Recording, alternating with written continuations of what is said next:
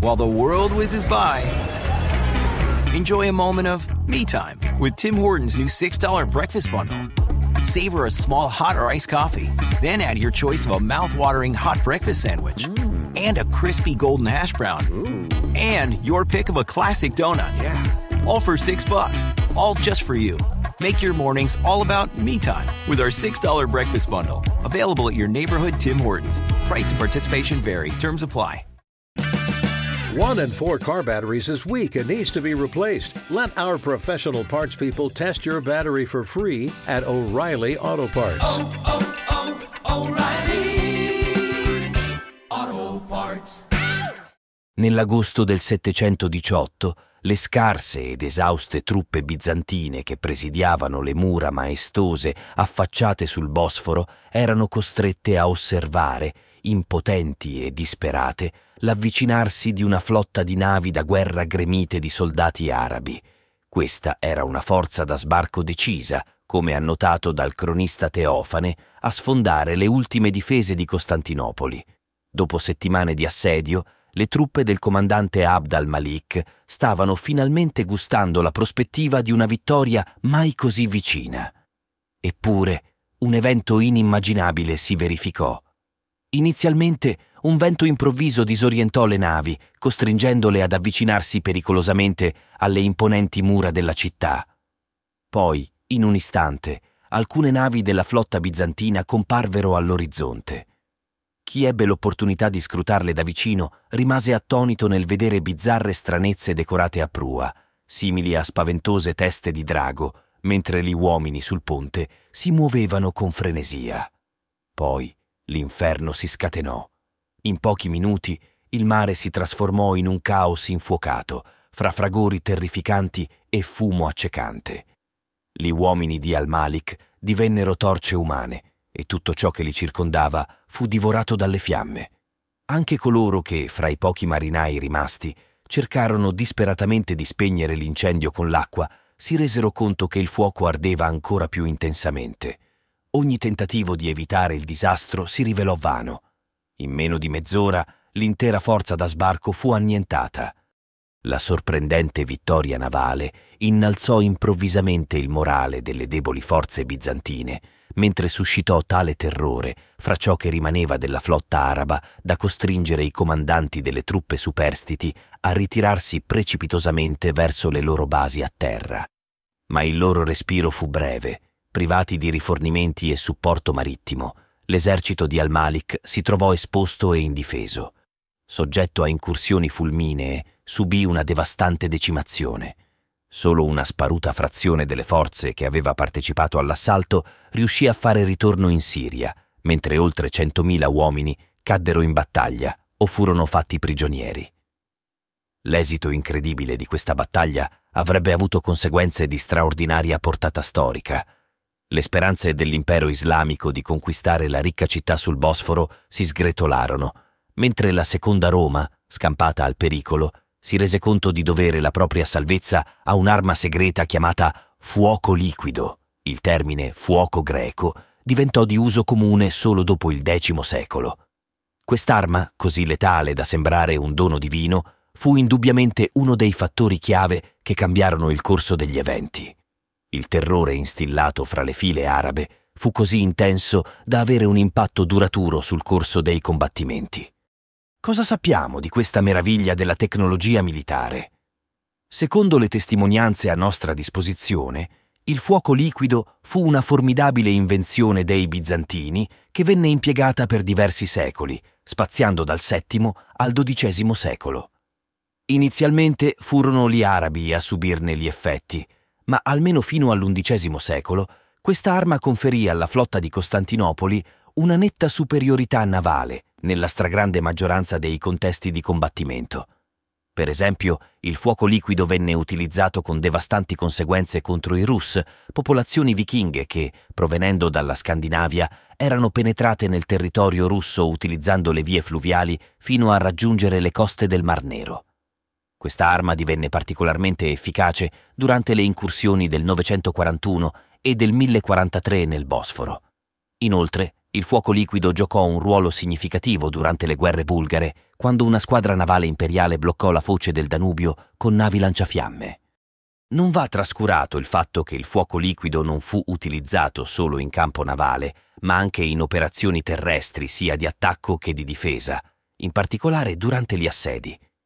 I manuali militari dell'epoca menzionano le chitrau, giare riempite di sostanze infiammabili e chiodi, lanciate con catapulte all'interno delle fortificazioni nemiche. Un altro strumento era il cheirosifon, una sorta di lanciafiamme portatile che poteva essere maneggiato da un singolo uomo e veniva ampiamente utilizzato durante gli assedi, a bordo delle navi o nei campi di battaglia. Cosa rappresentava davvero il fuoco liquido e che tipo di arma era?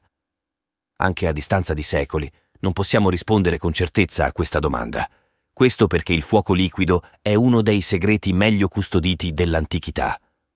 Una delle poche fonti che ci fornisce alcune indicazioni è il De administrando imperio, un trattato del decimo secolo in cui l'imperatore bizantino Costantino Porfirogenito avverte suo figlio e futuro erede al trono, Romano secondo, di non rivelare i dettagli su come veniva prodotto questo sofisticato sistema d'arma. Infatti, definire il fuoco liquido semplicemente come una sostanza è riduttivo. Era in realtà una tecnologia così complessa che alcuni studiosi hanno avanzato l'ipotesi che fosse composta da una serie di dispositivi impossibili da replicare. Questo potrebbe spiegare perché, nonostante sia caduto spesso nelle mani nemiche, con alcune navi lanciafiamme catturate in diverse occasioni, nessuno è mai riuscito a comprenderne appieno il funzionamento. Il vero segreto non risiedeva tanto nella composizione della miscela infiammabile, ma nella complessità del dispositivo di lancio che ne impediva l'uso da parte delle truppe nemiche in battaglia. Era fondamentale possedere una competenza tecnica specifica per l'utilizzo del fuoco liquido e acquisirla richiedeva che qualcuno la insegnasse. Tuttavia, nessuno avrebbe mai insegnato questa tecnica a un potenziale nemico. Le cronache dell'epoca riferiscono che, oltre al suo enorme potere distruttivo, il fuoco liquido era accompagnato da bagliori intensi, esplosioni e una densa nube di fumo. Inoltre, questa sostanza aveva la capacità di attaccare le corde e le strutture in legno delle imbarcazioni con una furia distruttiva che l'acqua non poteva spegnere. Sembrerebbe che le uniche sostanze in grado di limitarne gli effetti fossero l'aceto, la sabbia e persino l'urina. Questo fa pensare che la miscela utilizzata potesse contenere salnitro, una sostanza nota per il suo potere esplosivo. Tuttavia, il salnitro sembra essere stato impiegato solo a partire dal tredicesimo secolo. Altri esperti hanno ipotizzato che potesse essere utilizzata la calceviva, data la sua reattività all'acqua. Ma nessuna di queste teorie riesce a spiegare completamente tutti gli effetti attribuiti al fuoco liquido. Questo porta a pensare che l'esercito bizantino potesse aver creato qualcosa di simile all'odierno napalm, mescolando ingredienti naturali come nafta, pece, resina di pino e calceviva. Queste sostanze, presenti in natura, venivano dosate con precisione secondo una formula ormai perduta. A supporto di questa teoria, non possiamo dimenticare che Costantinopoli aveva accesso al petrolio grezzo che sgorgava da pozzi naturali in alcune località lungo la costa settentrionale del Mar Nero, come Tmutorakan. Un testo del nono secolo, conservato nel monastero tedesco di Wolfenbüttel, sembra confermare questa teoria, affermando che l'ingrediente principale del fuoco liquido era proprio la nafta, mentre la pece e altre resine speciali servivano come addensanti.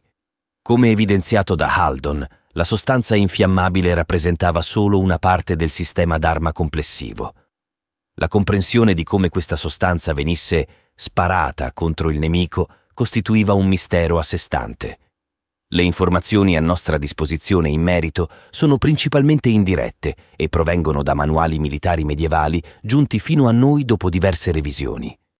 Tenendo conto di tutte le informazioni disponibili, sembra che il sistema comprendesse un meccanismo per mescolare la sostanza attraverso riscaldamento e pressurizzazione, un sifone simile a un tubo per proiettare il liquido infiammato e, verosimilmente, delle navi dromoni specificamente progettate per alloggiare questi dispositivi.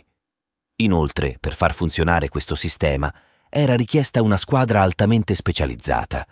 È stato giustamente notato che, per motivi ovvi di segretezza, la produzione del fuoco liquido doveva essere suddivisa in diverse fasi separate, quasi come una sorta di catena di montaggio. Ad esempio, l'operatore responsabile della costruzione del sifone poteva non conoscere i dettagli costruttivi del collega che si occupava delle pompe o della produzione della miscela esplosiva. Questo spiegherebbe perché il sistema d'arma fosse impossibile da replicare. Ciò rendeva praticamente impossibile qualsiasi tentativo di spionaggio industriale. Questo ingegnoso processo limitava la conoscenza dell'intera procedura a un numero estremamente ridotto di specialisti, sicuramente sotto il controllo diretto dell'autorità imperiale. La totale assenza di fughe di notizie, come sappiamo, indica che le precauzioni adottate stavano funzionando. Ad esempio, nell'ottocentoquattordici, quando le forze bulgare conquistarono la regione di Messembria e catturarono vari sifoni, e la sostanza infiammabile, non furono in grado di impiegarli.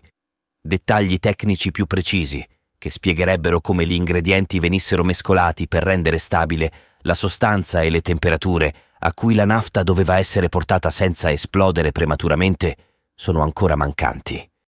Secondo la teoria più plausibile, il fuoco liquido era costituito da una miscela di nafta, pece, resina di pino e altri componenti naturali, accuratamente dosati secondo una formula ormai perduta. Questo tipo di arma sembra essere stato utilizzato almeno fino al dodicesimo secolo, prima di perdere progressivamente importanza. La ragione di ciò potrebbe essere stata la carenza di ingredienti necessari per la produzione della miscela. È noto che i pozzi di Tmutorakan, da cui si attingeva la nafta, erano caduti in mano a forze nemiche. Questa perdita strategica delle fonti di approvvigionamento di petrolio greggio sembra coincidere con gli ultimi riferimenti all'uso di questa arma, suggerendo che la sua limitazione sul campo fosse dovuta proprio alla mancanza di accesso alle fonti di petrolio grezzo.